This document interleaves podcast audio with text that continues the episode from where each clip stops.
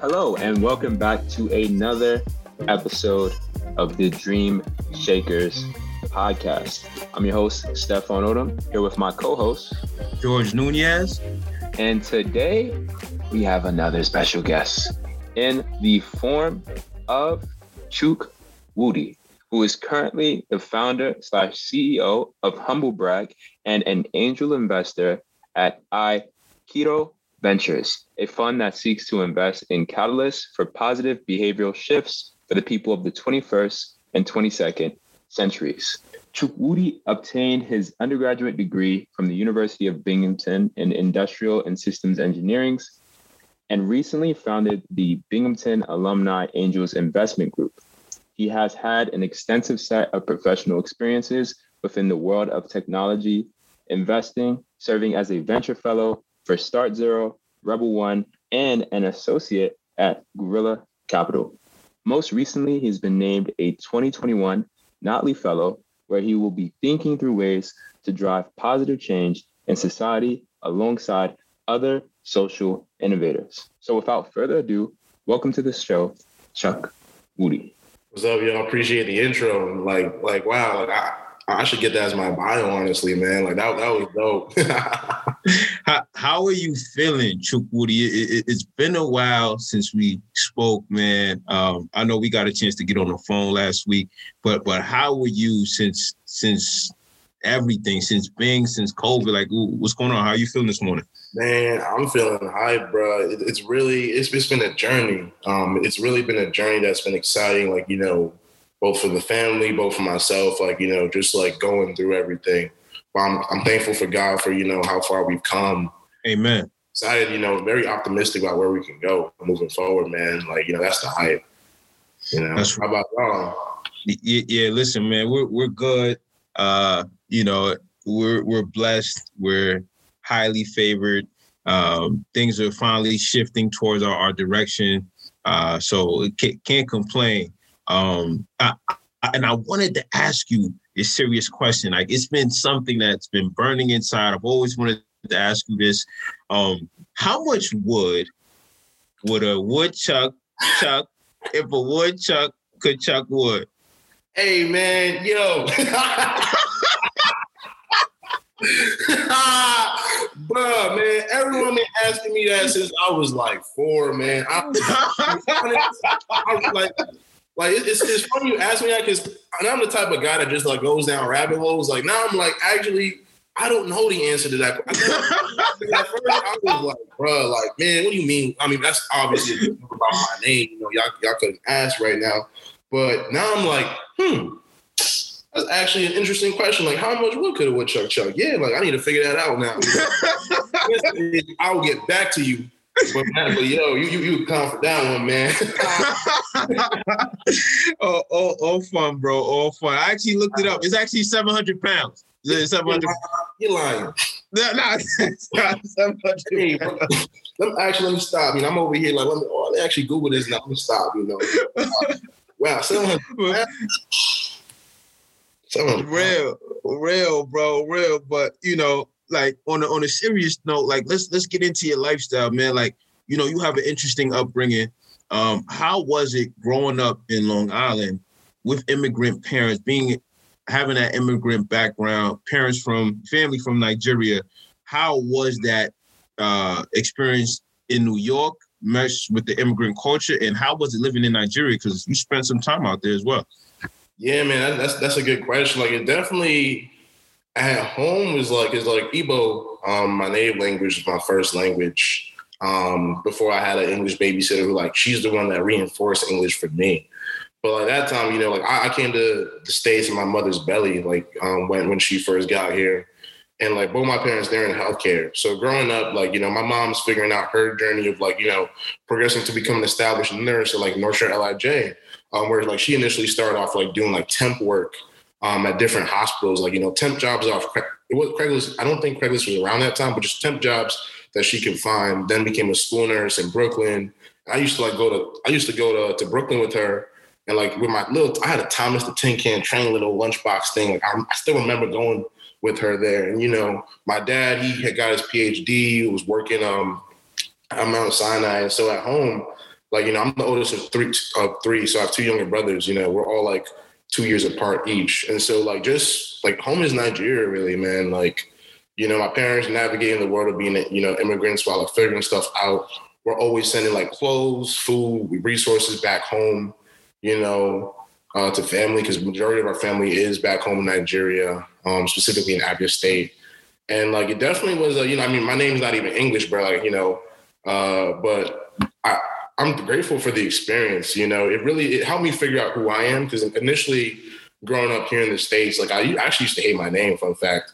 Um, but then, like after going to Nigeria, because I, I, was in, the, I grew up born um, in, born in Long Island. Um, I forget it's not New Rochelle. It's um closer to that. But born in Long Island for and went to school throughout school till sixth grade. Seventh to ninth grade, I'm in Nigeria in Port Harcourt River States. Um, Nigeria and like really like learn more about my culture, and my people, my family um, there and really embraced myself and who I am. Then came back from a ninth to 12th grade. Like, and it's really interesting that like the academics from seventh to ninth grade, like I knew Calc 2 and like some advanced sciences by the time I was in ninth grade. Um, and then when I got back to these States, like I saw the extracurriculars were what had the most potential for, you know, enabling growth. So that, that was really interesting, um, you know, figuring that out. And then you know, coming home now, it's like my parents, they're like doctor, lawyer, engineer. Like I still remember 11th grade, I had like 24 hours to pick my major after a, a, a, school conference of like, yo, like if you're in 11th grade, you need to pick your major. So like I needed to figure out that flow because I was playing catch up when I got back to the States from 10th to 12th grade. Um, and I chose engineering because I've always been like crafty with my hands and like, you know, building things. And the result was like, you know, me going to college for that. But my college experience, you know, I know we were going into college now. My whole college experience was really just me trying to figure out like what is it that I really want to do. Because um, I spent the through line from my extracurriculars, Model United Nations and international affairs. I was doing that since elementary school, thinking about all the problems in the world, the issues. Having family in Nigeria like cemented that for me, and like seeing the issues there. Like I always knew I wanted to do something about that at a world scale. Um, you know, in different local levels. I didn't know what capacity that looked like. And so my journey to college, a I wanted to get away from home because I'm like, man, this doctor helped Because I saw my I saw my mom go through the entire journey of like you know school and nurse, and now today she's an associate director at Wyckoff Hospital in Brooklyn. And so I saw that whole journey, and like I knew I wasn't interested. My dad's a pharmacist. I'm not interested. Um, so college, like my whole vibe, it wasn't like the major was just a, a get in, like I, you know, getting where I could fit in like the whole idea there was like, how can I f- figure out what is it that I want to do?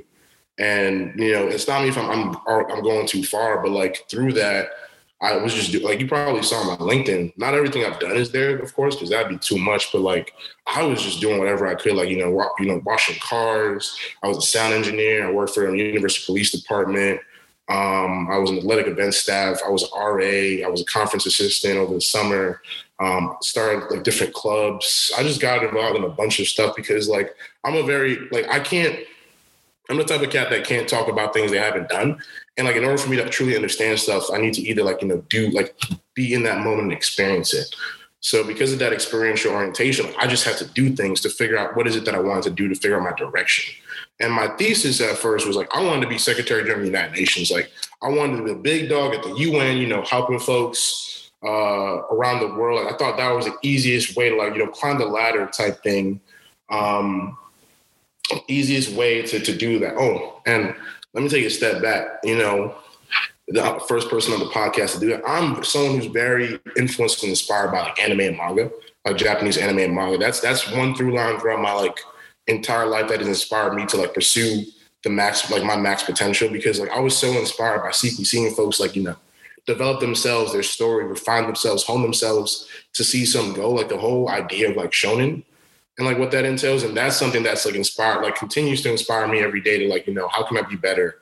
You know, how can I, I was never really attracted to like, there's a lot of like, of course, reality shows and sitcoms. Like I was always just jamming on like, you know, Naruto, Dragon Ball Z, all this stuff when I was a kid. And like now, like that has fueled a lot of like there's an irrational drive in me for like a lot of different things. If just that keeps me pushing forward, that's a piece of it. And so like that kind of fueled my exploration. And then like sophomore year, let me try to wrap up the story. Sophomore year 2016, um, I realized I did a, a, summer study program. Like I was selected to be a scholar for the United Nations that summer. I realized the UN is broke. They don't really have the money to maintain long-term engagements of impact. And because they like, you know, like try to address things and then they have to pull out, situations can get worse. That's how I fell into tech. Because I need, you know, my, I believe my thesis is public and private partnership creates sustainable change and um, betters ecosystems, but we need that cash first. I'm not about to go beg billionaires for their cash, you know like and be succumb to their whims. So like, let me just get, get my cash up first and my network up first, and then go from there. Uh, but that's the. Uh, I, I, added a lot of stuff that wasn't technically answers to your question, but kind of like fueled into it. But that's the short version, you know. And college was just the exploration of that short slash long version. How do you get from this this general interest in tech to a, a deeper interest in venture? Interesting question. Um, I'd say so like the rest of college, um, I just explored tech, like an internet different company. And it's, it's funny because uh, uh, Relief, um, I think now they're a B2B platform like ag tech farmers um, to help organize their goods in Nigeria right now. But he cannot deal with. Um, he he reached out to me on LinkedIn um, for an internship opportunity, which like at first I actually I was like LinkedIn response for something because I, I got some weird outreach before. I'm like, I'm dubbing this, man. But like after like that internship, I was that I was just like I need to get in wherever I can to like learn more about tech. And so that was that first internship that I did over the winter of figuring out what I can do.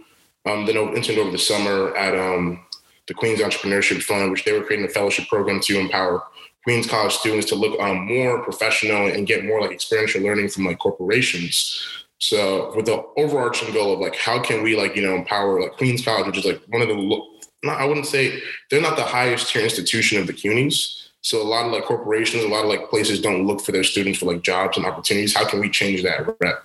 Um, and so that um, doing like life after Bain, you know, like basically just starting different things, you know, and letting that entrepreneurship bug, like, you know, take me Netside draw my senior project. Like we were pitching around the country um, in 2018. We, we pitched at the largest science engineering festival, the USA Science and Engineering Festival um, you know, doing career consulting for folks and like realizing I can get people jobs at like Fortune 500 companies, at like big tech companies, at the big four accounting firms through just like giving giving them just the game I've learned from like figuring out for myself. And so like I like was just letting my entrepreneurial bug flow. Um, and then when I graduated, I had an internship at Ernst Young, um, but I didn't have the grades to get the full time offer. I graduated with a 2.8. and I got rejected after that. But I heard the term venture capital um, a couple months before I graduated.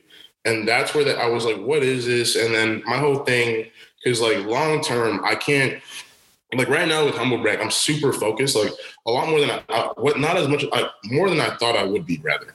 Um, because like I'm in the shower at night when I'm going to bed thinking about this, like how can we make, you know, this happen?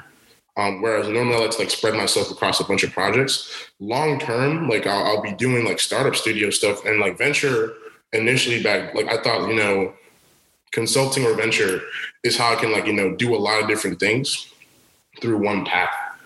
And so that's where that interest in venture came about. And so that summer, I um I was helping run a summer school called H Lab, and then I came back and I did my EY internship.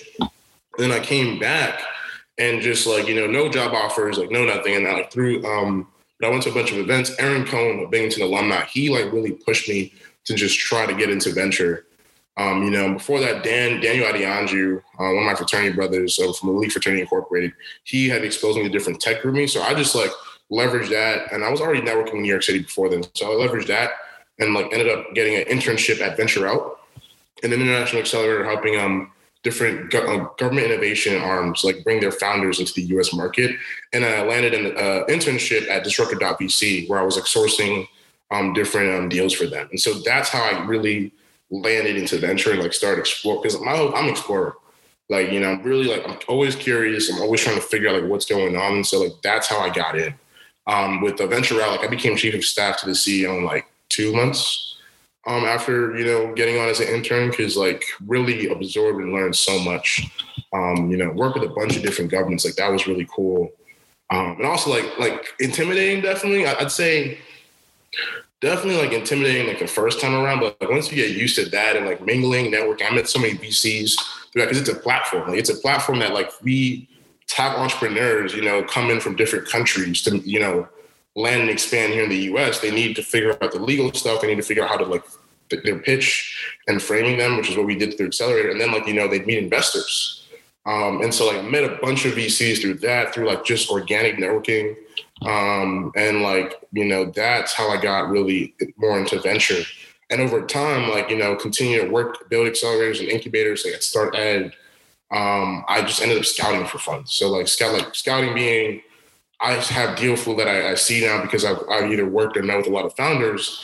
Funders always need deal flow. You know, investors are always looking for like, you know, the next big thing. So I'm just sending people to folks who I know, like, yo, actually met so and so. I think they'd be a great fit for your portfolio potentially. Y'all should have a conversation, connect, boom, you know, and start doing matching for folks. Let's stay right there on the topic of venture. Mm-hmm. What was your experience like for or what was your experience like in venture for america right? Vfa and literally break that down for the audience in what venture for america is we know that the founder is andrew yang and funny enough he's running for mayor.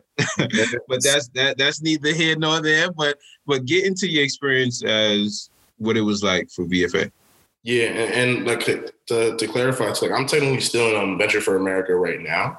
Um, in Venture for America, um, they're a two year fellowship for um, what they define as future founders, folks who would love to start a company someday, but need to like you know get some experience first. Like you spend two years working at a startup, but particularly in like what is defined as an emerging tech hub.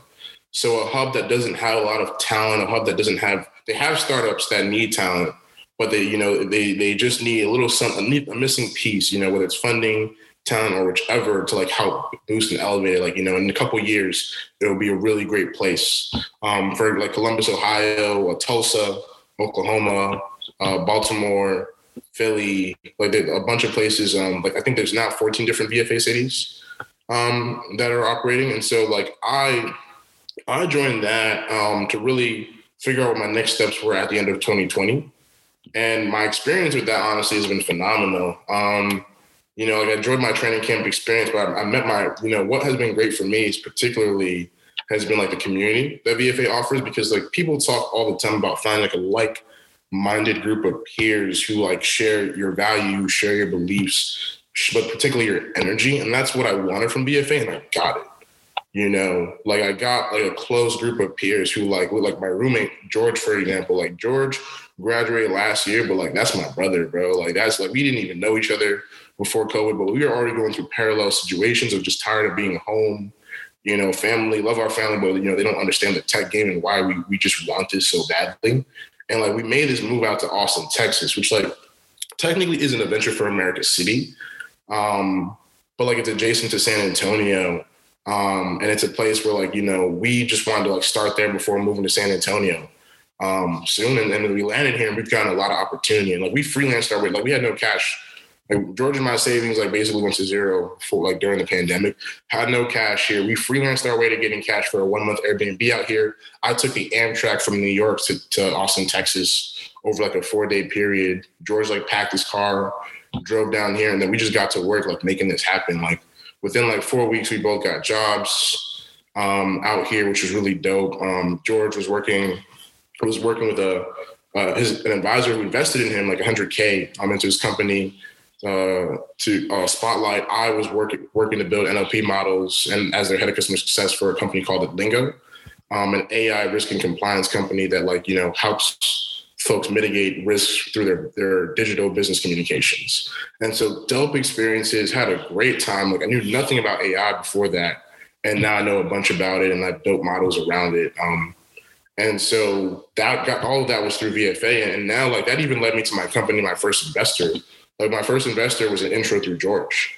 Um, and, and it's just so so dope, like being able to talk about entrepreneurship.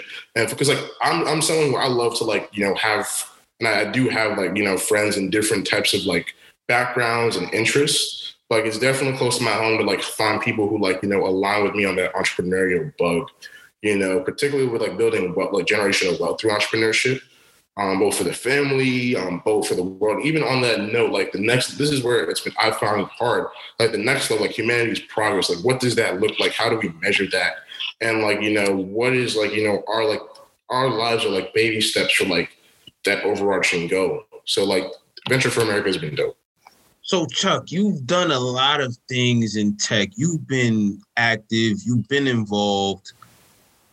And we spoke on this on numerous occasions. Talk about your no code experience, right? And and what that has been able to, you know, give you as you transition into being an entrepreneur and a and a founder of Humble Brag and and of many other initiatives. Like I know there's like possible tension between people who get into no code versus people who are full blown engineers. So so talk about that whole dynamic and, and what made you uh, choose that route. Yeah, no, no code's exciting, bro. Like, there's so much. I've, I've rapped with even engineers who are like actually interested in it. But like, how I got started before I even knew it was called no code. When I was working at um, Start Ed as a program manager, we would use um, Zapier. Um, and Zapier is a tool that allows you to like you know build different integrations between a bunch of different tech tools. Like we we would use Zapier to integrate with the form we use to capture like feedback from our mentors so that auto auto populate that that um those um inputs into an Excel spreadsheet for us to see at a later date without us having to like pull anything, you know, and it, and it was just like, you know, so intuitive for us to do that. And like now, like I, have continued to use that, um, you know, here at Humble Brag. Like it's very, it's great for the operational back end for a lot of things, but even like, you know, I'm starting to see that on the, on the front end because we actually are building on, on Bubble, you know, a, a, platform that allows you to basically build products utilizing um, their no code interface. Think about like Squarespace is like an easy like no code ish solution for like building a website. Bubble's that for building your actual product um, as a company. And so we're using Bubble to do that. And it's interesting getting feedback from a friend, Murtaza. He's the founder of Heartbeat, um, a platform for like that people can use to host their community. It's like a combination of Discord, Slack, Notion and Google Calendar, but he's a full stack like engineer and like he's actually using Bubble as well for his front end because like it's so iterative to use Bubble on your front end to like make changes, you know, solution and, and like create solutions for stuff you need to do quickly. And then you just work on the back end. That's where you just do a little more coding to do that. But like it's it's honestly amazing. I think like, you know, the argument soon will become like, you know, there yeah, there's some engineers who are like, you know, like really bearish on it, like are, are not a fan.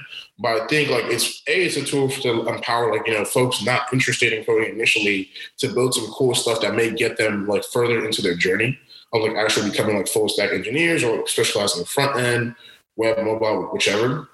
But even for like companies, like saving time and even money on you know like hiring like you know full stack folks and like actually looking for like no code operations people no code engineers who can like you know build solutions that make it easy to iterate things internally you know it's an exciting time and i think like overall like it'll really i hesitate to use democratize like more so like it'll be an enabler and empower for folks who like want to learn more about code but don't know where to start because like the thing about you want people to get like quick wins of like with their curiosity around like you know like teaching people how to win and enjoy coding. I think no code's a great place for that.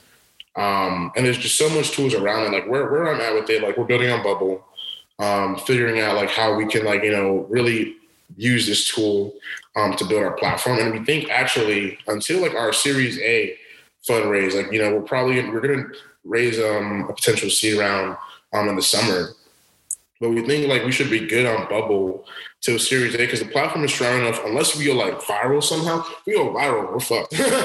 Because like Bubble, they can't handle like too much bandwidth at a certain scale. Like we'd have to like double down on the credits for the app and pay a bunch of money um, for that versus like building our own thing. Like the the cost expense like wouldn't make sense then, but it makes sense. And I've seen a lot of companies where they're like they'll build on Bubble now as a tech founder and then, you know, maybe during their seed, their series A, that's when they're like, all right, let me actually build an in-house, like the actual platform that I really want to see at scale moving forward.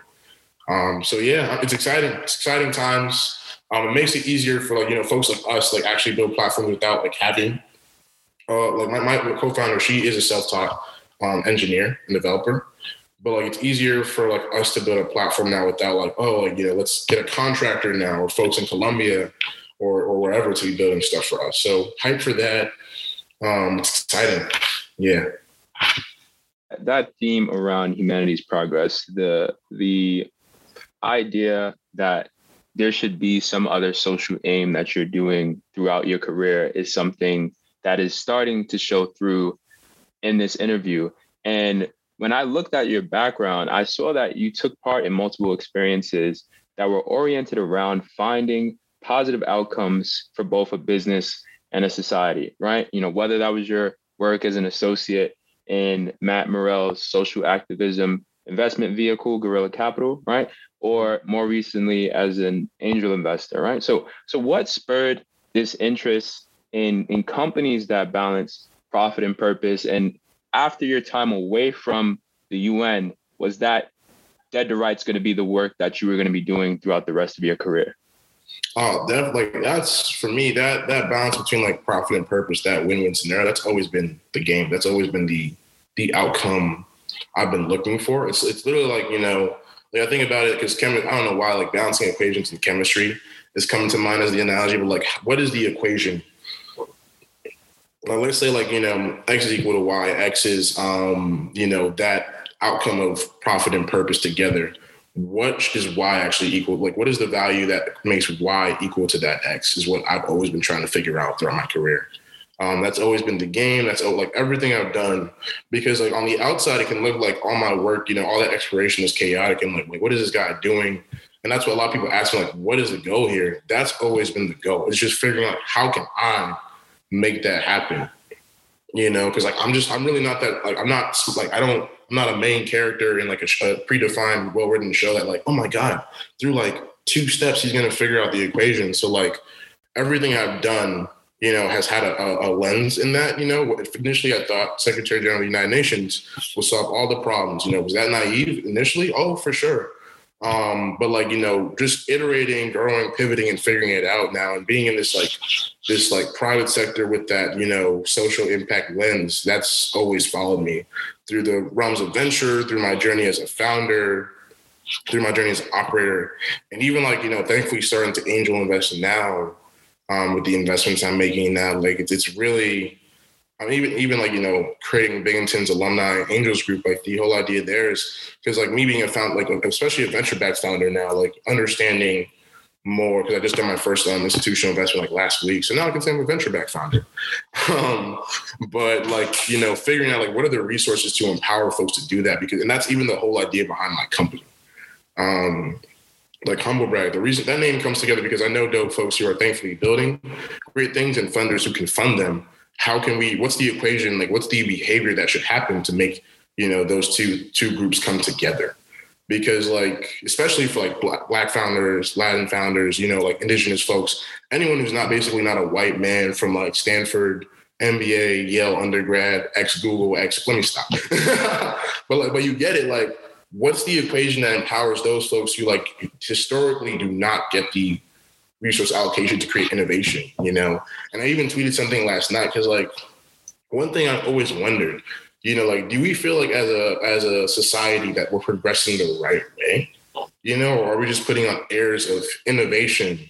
You know, is like, is like the next like really nice fizzy sparkling water is that innovation? I mean, it tastes great. You know, we would love something better than like regular water, although I love regular water, but like, you know, are we really allocating our efforts to solve the right problems?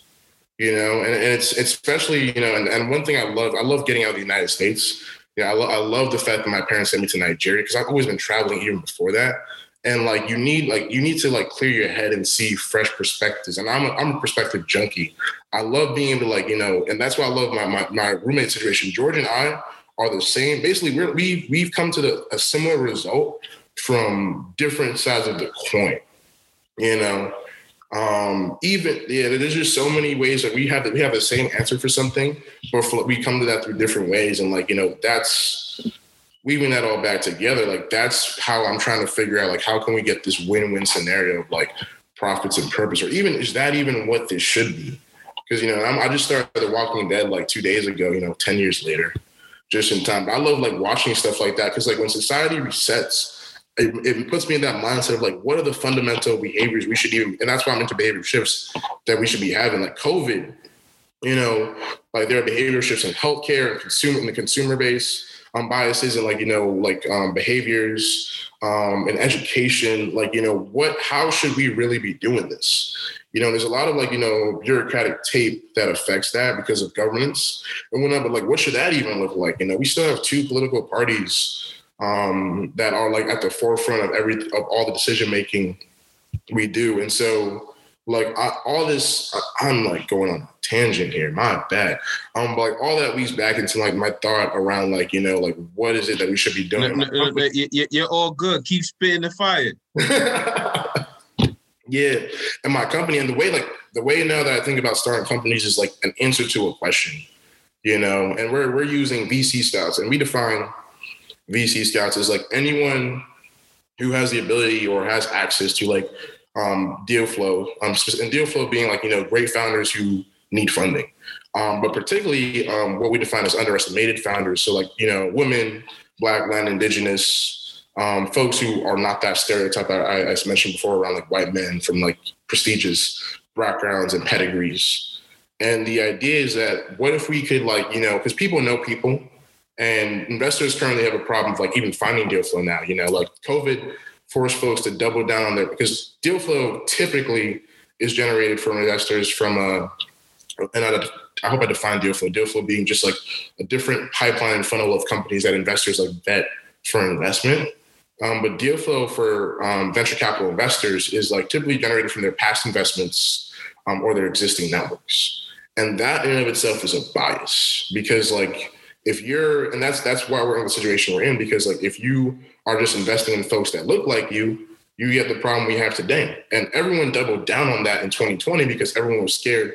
They like investors, like record levels of capital were raised in 2018 and 2019 by venture capitalists. So they have to deploy that capital over time. They don't know where to go. They don't have like they can't go to events. They keep really like they're virtual, but people are figuring it out. So they double down on their networks, and now everyone is fighting for the same pool of flow. They call it proprietary, but it's all the same sources for the most part, except for like, you know, new emerging, um, you know, investors who are not that archetype, thankfully have more deal flow to invest in underestimated founders, but we're still like less than like 2% of even that funding equation, you know? And so the thesis for Humblebrag is like, what if we created a network of different scouts in that aren't in Silicon Valley or the East Coast that know people on the ground, like, you know, in Delaware, you know, Delaware is the first state of the United States. Like Delaware C corps are the legal structure um, that a lot of like tech startups use, but there's not a lot of VCs that are actually like active in the Delaware tech startup scene. You know, like all these different areas, the Midwest, the South, um, the right next to the Atlantic, um, the mountains. Like, what if we had the, the map of all the different startups there and like potential warm intros to those founders for investors? That's like, you know, my thesis around Humble Brag right now. Like, you know, that is something I think would be valuable. And like if we because if we know all the folks on the ground who are about starting things and can plug into that, we can be like, yo, investors, like here's like like the pipeline that you need besides like, you know, your pre-existing um, network and past investments. These are great folks, you know, that you can easily see on our platform, just invest in them. And we just take a cut out of that. But yeah, and then also empowering those scouts too, because those scouts have been a part of VC for like ever. Like everyone's always referring companies to venture capitalists, but like they don't typically get compensated. Like some people are like, like I've been in that situation where I've sent like, you know, a hundred companies to a fund um, that I was not like, you know, necessarily like, you know, adjacent to like, um, adjacent being like, you know, like some people are contractually, contractually um, scouting for funds. Like I, was just sending scouts to this person and like I burnt a lot of social capital um, with that with that um, person. Like social capital being like a founder is connected with them and this person never responds, and then I'm, I'm i look like Boo the fool. Like oh, like the investors to me, to you. I look like I'm actually not someone who can plug you in and help you get funding. And I want you to get funding, so that's a wasted effort on everyone's part.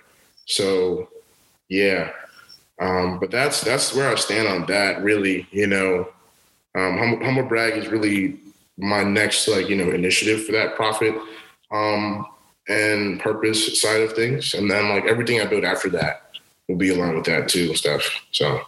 And I, I just have a quick follow up there, right? Because I came across this term, I coined this term, you know, balancing profit and purpose uh, during experiences I had at, at Yale undergrad, right? Or um, during experiences that I had at Yale during undergrad. Um, thanks to George, who provided that assist and, uh, and, and alerted me to the opportunity. Um, but what I saw was that, you know, again, there was multiple ways to go and and rethink how companies would leverage the the capital they had to have positive effects on society more generally. So the the way you just outlined with humble brag was one of those examples, but you also mentioned, you know, a bit before earlier on in that response that you think there are other ways that companies can have positive effects too. Where do you think the line really is, is drawn in regards to how far a company's reach can go? Honestly, like as like you, you got to like let's take like you know a company like Amazon for example. Amazon has a like the influence of Amazon is like easy to just grasp hearing the name. You know, my one day shipping uh, for a lot of my products. You know, my my Amazon groceries. You know, getting that like I'll get staying on other people's groceries from down the hall. You know, like they they're able to like reach a lot of different places here in the United States. You know, like Bezos is is balling, man. He's booming. He's having a great time. He just you know he just left. He about to do something else. You know, besides his other projects. And so like you have that much. Like you know, it's capital and influence really, because I think I don't th- like a lot of investors talk about like proprietary deal flow. And like thinking on the macro scale, like capital at scale is what's proprietary. I don't believe deal flow at scale is proprietary, you know, because it's, it's that capital that really informs your deal flow over time, in my opinion. Tiger Global is one great example of that. That's why they're winning. They can deploy capital faster than folks. Um, but with that in mind, like, you know, it's easy for a company like Amazon to like, of course, like this Bezos' whole thesis has been like, you know, our profits go right back into R&D for improving whatever we're doing but they can easily like allocate money to an opportunity fund or whatever to like fund different initiatives. They even through like, you know, their Amazon like shipping offer ways to like, you know, with their brand say like, oh, like we're we're helping X so and so today. Whatever. Like it's really it's a choice. It's a predefined choice. Cause like the whole the issue with capitalism is that like everyone's trying to use the most minimal amount of inputs to get the maximum like huge output that they can get um, using that. Like, you know, someone wants to like input like one hour of effort to get like, you know, a hundred years worth of outcomes, you know, and, and that's something that doesn't, it happens um, like for a small percentage of people, but because of that small percentage, everyone potentially thinks like, yo, that could be me. Um, but because of that, people, that's where the, the issue with the social impact piece is where like now it's an opt-in. Like social impact to some people is um, something that you have to choose to do. But if you weave that into your organization's like values, DNA, then um, then it's common. It's something that's you know that easy to do. Like even like now, emerge. And I'm you know since I'm like in the venture capital scene, I use like venture capital examples. There's a bunch of emerging venture funds like you know like Rare Breed Ventures, um, the Community Fund, even Republic right now, where like that social impact piece is like part of like what they offer. Like, you know, the deregulation of private securities. Um, now, like different retail investors being like folks who are not maybe as informed as a venture capitalist, but they still have capital, can like invest on Republic. And you don't need to be accredited per se to invest in some companies. Republic is championing that and empowering folks like you know, like someone, someone like me, my little brother, who like really, he's an investor in public stuff, you know, a bunch of stocks. He's actually bomb. Like I found out the other day, man, that cat has 40k in stocks. He started investing like to you know, I'm on my podcast, you know, got shout my little brother IK, you know, Uzo, what's up? Y'all just realized that. Mom, how you doing, dad? Um, you know, I'm, I'm like I'm on TV right now. But yeah, no, I'm proud of him because like he just like he just did that. And now, like, you know, if he wanted to get in the venture, he can like figure that out on Republic. There's a lot of like waves that could happen, but that is like part of Republic's business approach. That's not something they have to do. Like it's, it's possible to weave it in to how you generate money. It's just you have to you have to be intentional about that. And that's, you know, that's one way. Like a Republic is one example. Rare Breed, you know, investing in underestimated founders, Lightship Capital. Like there's a lot of ways for you to like do that, but you just have to choose to do that. And I think the issue is that people think that social impact is not profitable, you know, but like there's there's so much data to support the fact that it is. There's so much, you know, like think like thinking about it, all right. Shout out to, you know, all the VCs out there. I hope you're watching this. Like this, this is my plug for like investing understated founders. You know, think about like innovation. You know, you give a lot of folks who like have the pedigree that will still shit the bed.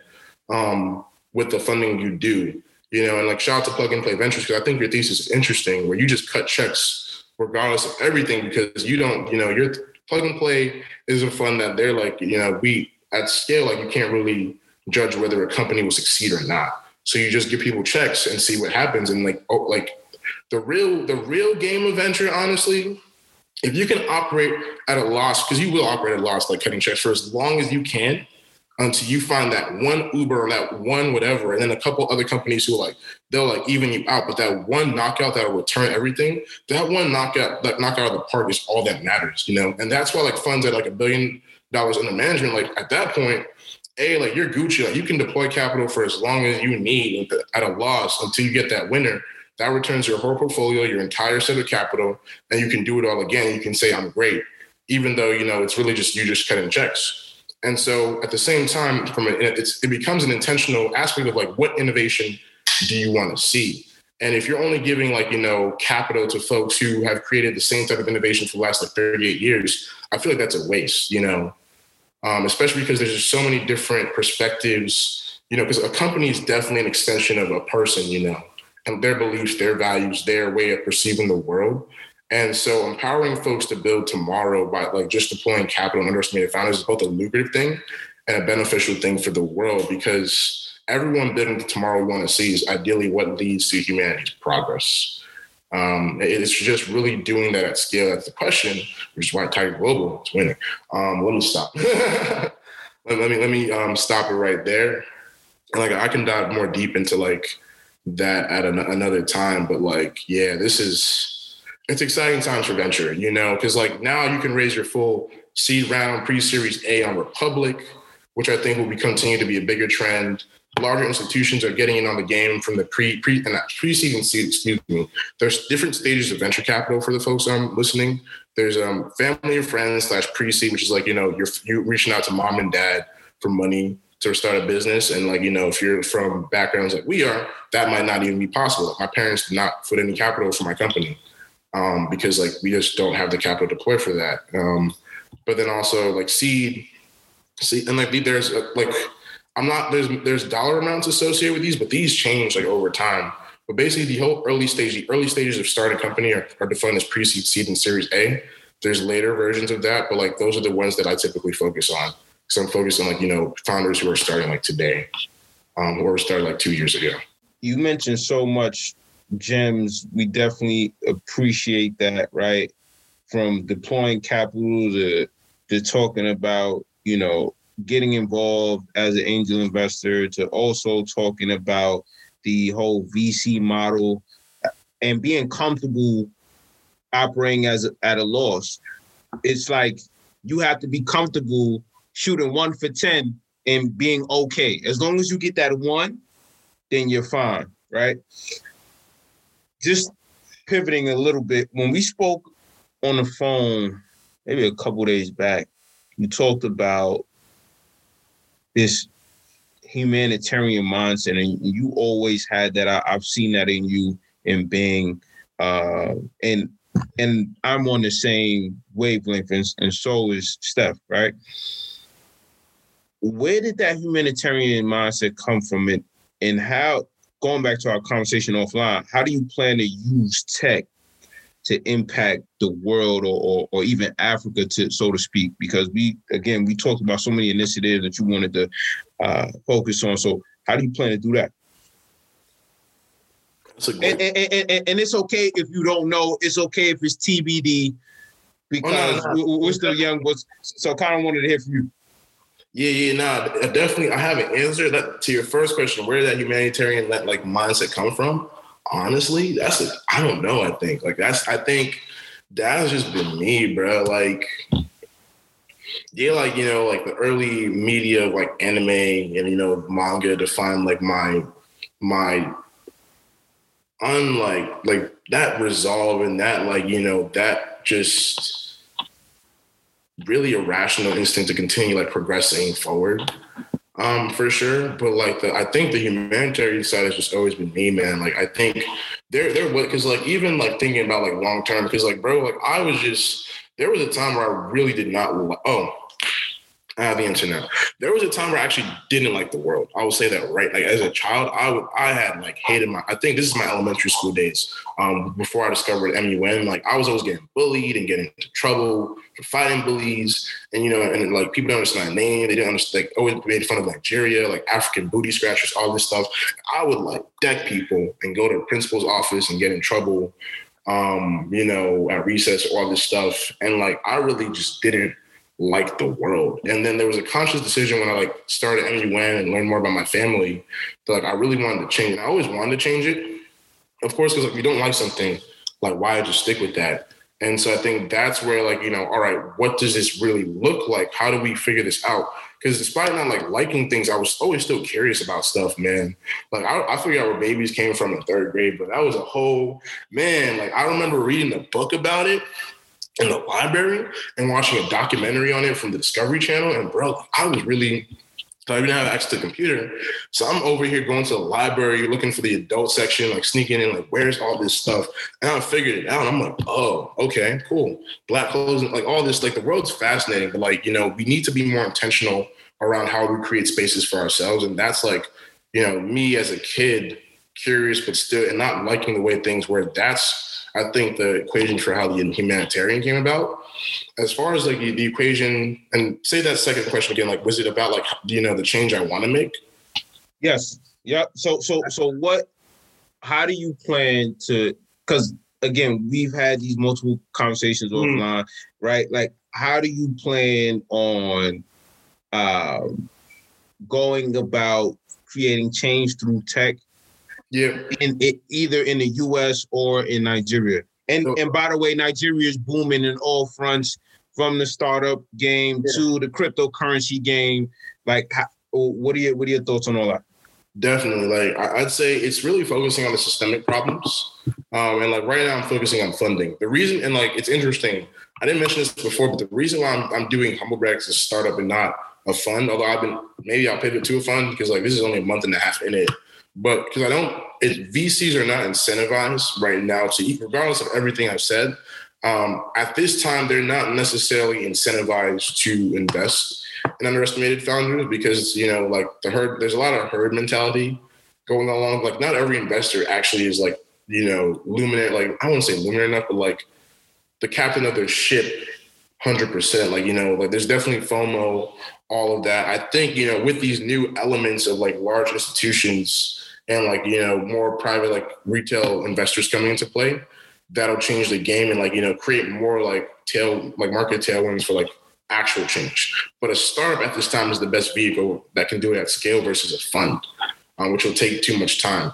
Uh, but like my I'm, that's like me going into nuance but like initially i'm starting funding.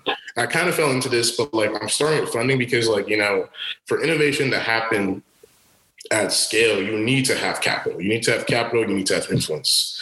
And like when I think about my life, you know, education and like professional development has always been something that I, have wanted to like you know do and have done to empower folks. But like the funding piece is super important. You know, people need to eat. People need to resolve their and like thinking about like you know Maslow's hierarchy, those those basic needs. So funding is something that like you know weaves into a lot of different things, and I want to address that um, through humble brag. And then later on, there's the education piece um, you know, like a, a, company like On Deck, they're killing it. Um, creating a universe of like fellowships that basically an online university that you know will be ideally a next generation institution that will stand the test of time. Um, and so, like you know, also adding something to that play on a macro scale, specifically um, Africa focused, is one of my long term goals. Healthcare is something super important. I even was rapping because that's something um, me and the mayor of Austin last night through the Notley Fellowship that we were rapping about between that and like you know homelessness like you know a place to live. Like those you know fundamental but systemic issues that are tough to solve that's what i want to spend my, my life like you know addressing. Um and then like you know everything comes back to like you know also like empowering folks to like really be the change. Because like my life I've, I've i'm girl like i have a lot of pride in myself and the stuff i do but i know i'm a stepping stone like easily. Like like when i was a kid i already knew i just want i wanted to be someone that can empower other folks to reach their full potential, even if they can't see it, you know. And I knew that that would always be my legacy. And so now, like you know, this funding piece, the healthcare piece, because you need you need fund money to do shit. You need like health as well. You need to like be able to like you know move your body, feel okay, to interacting with the world. You know, through taking care of yourself and being able to take care of yourself through the system. Like like the way we we do healthcare now is just bullshit, man. Um, you know, housing as well. Like you know, there's a bunch of and man, shout out to San Francisco and Silicon Valley. The first time I went there in 2019, man, cradle of innovation, my ass, honestly. Bro, like there's a lot of dope. Yeah, there's yeah, there's a lot of dope people in the valley and whatever. But like, if the social norm is for you to be stepping into like an In-N-Out burger while a, a, homeless couple is like you know sleeping on the floor in front of that and that's okay then there's something wrong with y'all you know? And maybe like that's why y'all are crazy you don't have this bug whatever. But that in my mind man like when i saw first saw that after like hosting the accelerator there i'm like something like y'all are y'all are bugging man. That's wild you know? And like and the fact that there's so much money flowing in there but that is just a norm. Yeah of course you can like blame the government and all that but like i mean y'all are constituents too let me stop. But like addressing issues like that is, is my long term goal. Because bro, like I mean, we're human. You can't preach and talk innovation if like we don't have like basic shit down pat. You know, our criminal justice system is, is something else that I definitely want to work on too. And even the way we like, you know, because there's just so much base, and that's why stepping back, I'm like diving into the nuance. Behavioral shift, like the name of the game for me is positive behavioral shifts. That's like that's why I, I brand um, on Mikora Ventures the way it is because like literally, you know, Mikora and Igbo means strength of the people. You know, how can we like you know strengthen our people and empower them to create the change we, we want to see? That's through behavioral shifts. Like Facebook was a behavioral shift, and you know how people view themselves. You know, like a lot of but the UI, people don't talk about the UI and UX of Facebook initially being, you know, used as a way for Mark's classmates to like rate all the women in their class, you know, based on their quote, quote unquote hotness level and how that's affected like, you know, people's behavioral shifts over the last like decade. Their, their mindset, their self-esteem, all of that. Now, you know, the way we view people and ourselves and each other, like that's like definitely affected a bunch of kids you know, and a bunch of like, you know, people who are now becoming adults as well. We don't talk about that, but like, you know, I want to use tech um, because tech is just a tool to just move humanity forward through through those behavior shifts, man. Um, better consumer behavior and better, of course, is like something that I have to figure out and define. But like more kind people, more openness, you know, more accepting and inclusive behaviors, you know, um, there's just so many conversations to be had, and like really collaborating and empowering folks. I think is is where my where I'll cement myself in my journey to like you know enable that to happen. Um, that is the long answer. It definitely wasn't a well structured answer because that just came off the off rip. Um, but yeah, that's that's the goal, man, and you know that's that's why I do what I do. Amazing. You you touched a bit about this throughout the pod on several occasions, the Notley Fellows. Could you go into that a bit deeper? Uh, explain to the audience what the Notley Fellows is and yeah. and how the, those strings those strings of conversations between the uh, mayor of Austin played out. Yeah, definitely. So like, and and this is also like part of the way I live my life too. I, I'm always trying to like there I'm a facilitator in everything that I do. And so in order to facilitate, you have to have like in order to be a facilitator, you have to have something to facilitate. And for me, like I need relationships that give me ideas that I'm, I'm not normally exposed to. The Notley Fellowship is a, a two-year fellowship that takes folks who work in the private sector um, into um, a public sector mindset where like you know, you're actually working around different social impact initiatives in the Austin community. I think it's for folks from age 22 to 35. So you take your private sector experiences and then get on board to projects, you know, around like social impact in Austin. There's different the social justice accelerator founded by Preston James, um, who is dope cat actually from New York City too. Um, he's one of the folks who welcomed me in Austin. Um, like you know, amazing guy. The, the uh, God Fund um, that is a syndicate investing in Black and Latinx and founders. There's just there's so many initiatives there, and I joined Notley um, to have more conversations around like social impact that I, I wasn't having um, through my existing net network organically. And so like it's really like you know it's a it's something that forced me to start thinking more and more about that and be able to like you know develop my, more of my theses around that. And so like they have a speaker, like they have a bi-weekly or monthly speaker series. I'm trying to because it's kind of nuanced now that we're starting to get back to more in-person events.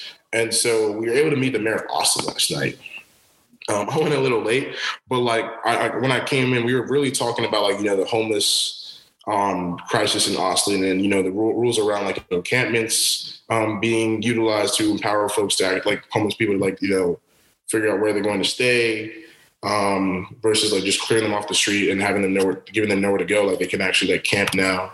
Um, that that's a norm now, and really like that conversation honestly was really good. Like the mayor, like it's funny because you know politicians they they always have that public persona um around them of like yeah you know like they'll say an opinion and then they'll quickly like say something like but I'm but even though I said that you know like I'm not taking shots at nobody but like uh, Steve uh, Steve Adler is his name and like he was just a really he like kind of took that off during the convo which was really dope and um you know got a lot of value and insight from it um, on the how, just housing here, the idea of like, you know, a lot of, if there's a huge influx of people here and like, you know, the effect that'll have on Austin long term, transportation, um, basically the whole gambit.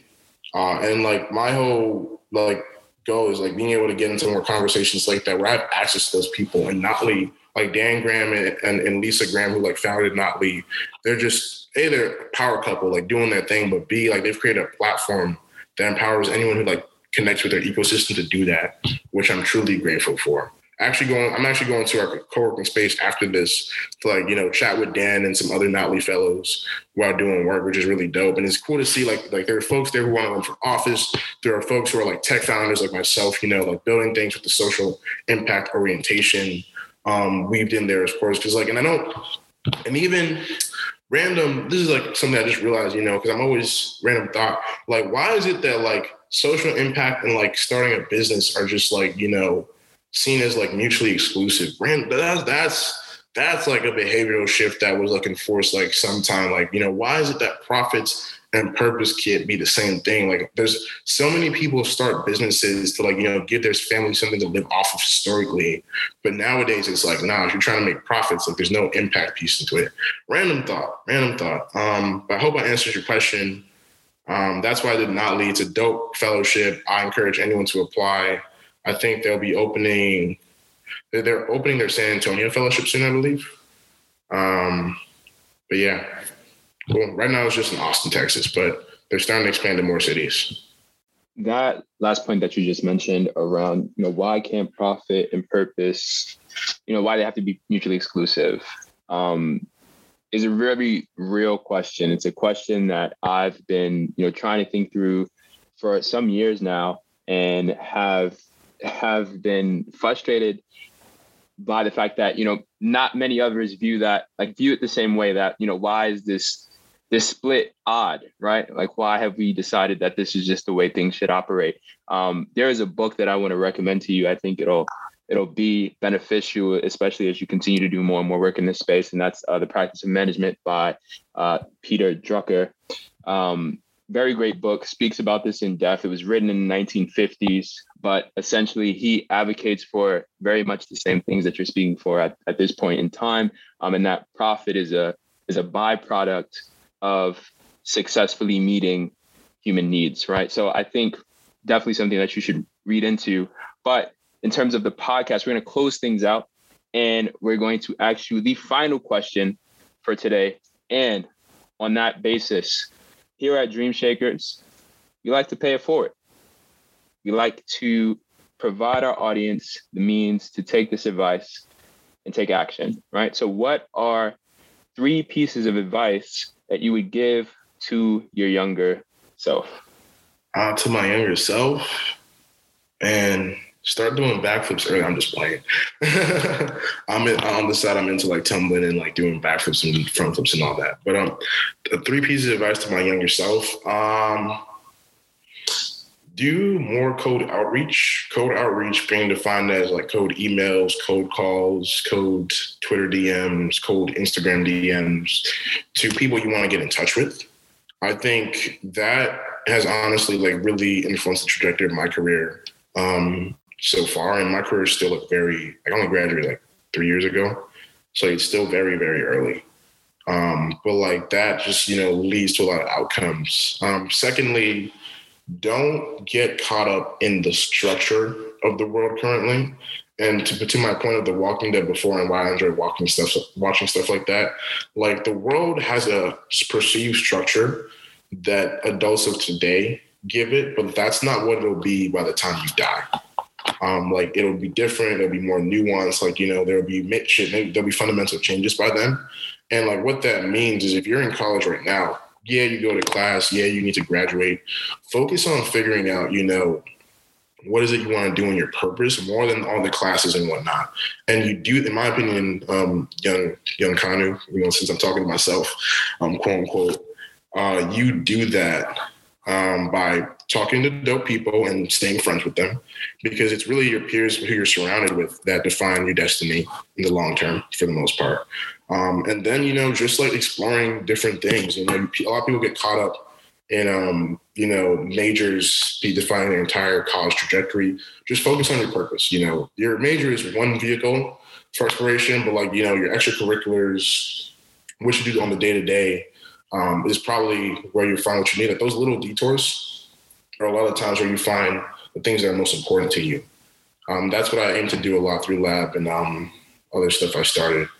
And then um, lastly, give yourself grace. You know, there's a lot of pressure. Like there's a lot like the issue with society today. Like I think that one of the fundamental issues um, in terms of what we define as success, like ultra success is what people define and say success, but that's not the case at all. Like there's a lot of like, you know, quote unquote average people living unsuccess, unset like not sexy lifestyles that people think, oh, that's nothing. Like, you know, being a plumber, for example like plumbers are making racks in Austin, bro. There are companies out here making like, you know, calm four million doing nothing. Like, you know, there's so many that the, the media like really ch- chooses what to spotlight and that influences a lot of folks, um, a lot of things. Like give yourself grace um in that like you don't have to do those things, you know, do what you want to do and you can be very successful just living your life and doing your own thing, you know. It's really just like figuring out that equation for yourself that gets you a the, the purpose you want to do and the profit. Can it be hard? Hell yeah you know. But if that's what you want to do, just um figure it out. I think that's really it. Um, but like, and I guess let me give one final, final thing. Um, really, because that that first thing I said about like reaching out, really also double down on like you know reconnecting with people. I think that's something that a lot of folks don't do. A lot of people don't take the time to catch up with folks they met um, folks say like that you had like that your soul had a positive experience with them because you think like you know you're gonna reach out to like maybe a Jay Z or a Nas and they'll like you know help you figure your stuff out or Beyonce, but no, it's actually the people next to you who are growing um, parallel to you that'll help you in the future. I think so. Yeah, I, man, there's a lot to say. I mean, that's I'll, I'll leave it at that. Um, and truly appreciate y'all bringing me on here. This is dope. Great to vibe, you know, meet Steph, George catch up again, but word. Um, I know I, there's sometimes I talked a lot, but yeah, I hope it was valuable. Sometimes I just be rambling, man. No, bro. Uh, this was a blessing. We're very honored to have you on the podcast, King. Like it, it's such a pleasure to to connect with you, and you know, um, every time we build, it's just it's like magical. Like we we feel the energy in the room. Like we know that like there's some progress being made, and we also know that we expect nothing less of one another, just because of the mutual respect. So, um, you know, they always say why why kings can't collaborate and why they can't coexist or build. So, thanks, Chukwudi. Appreciate you. That was a great interview we just had with Chukwudi. He provided an immense level of insight on venture, startups, and the rising role of profit and purpose within the business sector. How are you feeling about this one, George? Yeah, Steph. So I think it was a great interview. Chukwudi made some valid points. He touched on a lot, talked about his transition from engineering into the VC space and startup community. And what we can do as people to give back to our communities once we have accumulated a certain level of wealth. So thank you, Chukwudi, for stopping by and we we hope to continuously have you on the pod for future episodes. Perfect. Perfect. Now, we're at that part of the show where we delve into the level up. And as always, we have three, that's right, three opportunities for you this week to start your own journey within the broader world of technology. First opportunity is a social impact internship at Zoom. Now, this paid internship is for 12 weeks and will take place from June to August. The program offers cutting edge projects as well as a mix of additional types of learning in areas of leadership and business acumen. Over the course of the summer, you will develop and execute two research studies, one in the education space and one across the nonprofit sector, with a focus on racial equity and education. You will deliver extensive, robust, open source research studies highlighting core challenges experienced by education organizations and racial equity nonprofits. And you will present these recommendations such that the good folks at Zoom understand which paths are going to lead to the largest level of social impact. You are fit for this role if you have experience in quantitative and qualitative research, you are a strategic thinker, creative, and highly organized, and if you are comfortable translating data into stories. The internship will be remote. Next up, we have a machine learning engineer intern at Headspace. Now, Headspace is looking for an engineer for a 12 week period to drive a strong human centric feature development process. As an intern, you'll work with passionate and creative cross functional teams, and you'll play a critical role in delivering against the company's vision of improving the health and happiness of the world. Over the course of the summer, you will increase developer velocity by implementing various machine learning and artificial intelligence tools, identify opportunities to apply machine learning at Headspace by working with cross functional partners, and implement next generation AI powered products. You are fit for this role if you're majoring in computer science or a related field. And if you've completed a data science slash machine learning bootcamp. So if you check any of those boxes, you should be straight. Additionally, if you have experience programming in Python, SQL, or Spark, that's going to be another plus. And finally, if you are a motivated self starter, a great communicator, and a team player, this internship will also be remote. Finally, we have a digital marketing internship at Sony. For the duration of this internship, you will own a project to showcase how Sony can better resonate with Gen Z here in the US. The project will encompass all aspects of digital brand marketing, inclusive of creative and digital media. The intern will also provide day to day support for the digital marketing team, which will inform what your final project will look like. Over the course of the summer, you will assist with day to day account maintenance tasks, inclusive of creative material distribution and billing. You will analyze best in class digital marketing from competitors to inform projects. And you will monitor weekly pacing reports from agencies to ensure campaigns are processing according to plan. You are fit for this role if you are majoring in marketing, communications, or business management. You have proficiency with Microsoft Office, including PowerPoint, Word, and Excel. And if you are at least a college junior, the internship will be based out of Albany, New York. And those are all the opportunities I have for this week. So I'm gonna hand it back to George, and he's gonna close us out. Thanks for those opportunities, Steph, on the level up portion. Thank you all for tuning in. Please follow us on Instagram through our Instagram page. Uh, please subscribe to um, whatever podcast uh, outlet that you tune in to the Dream Shakers to, whether if it's Spotify, Apple Music, Amazon, and make sure that you subscribe on the YouTube page as well. Um, you can just type in Dream Shakers with a Z, and it'll pop up, and you could hit that subscribe, subscribe, that like and subscribe button, and please leave us a comment. Thank you all. God bless. Take care, and see you on the next episode.